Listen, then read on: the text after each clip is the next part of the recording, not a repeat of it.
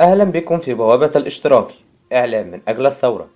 ومعنا الآن مقالة الأممية بتاريخ الثلاثاء الأول من يوليو عام 2003 الأممية مفهوم مركزي للماركسية الثورية.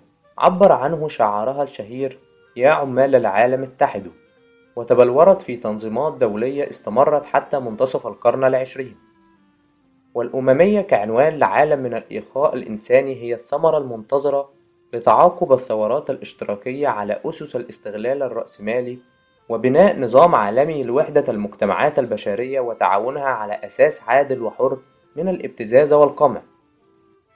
من هذا المنطلق تتفق الأممية مع العولمة في النظر للعالم كله باعتباره وحدة اقتصادية غير أنها تتناقض معها جذريا في النظر للعلاقات البشرية التي تدور داخل النظام العالمي المنشود.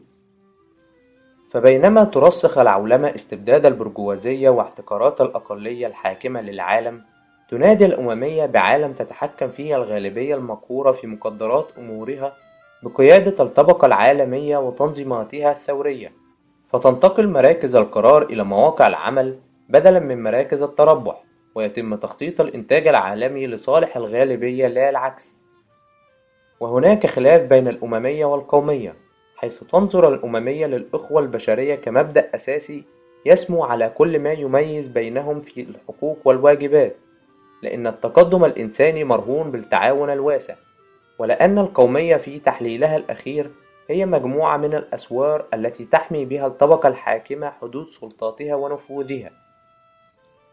إن الدولة القومية وما ارتبط بها من مفاهيم تقدس الوطن والأمة.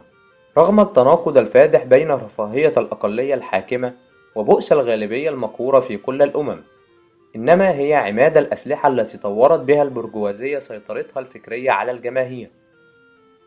ومع طرحها لمفهوم الأممية دائما ما تتهم الاشتراكية بعدائها للوطن والدين وهي دعاية رأسمالية فارغة تتجاهل أن من قام بهدم سلطة الدين في المجتمع الحديث هي البرجوازية نفسها.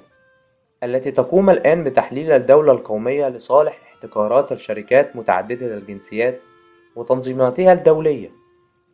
تقاتل الاشتراكية لتحرير الإنسانية.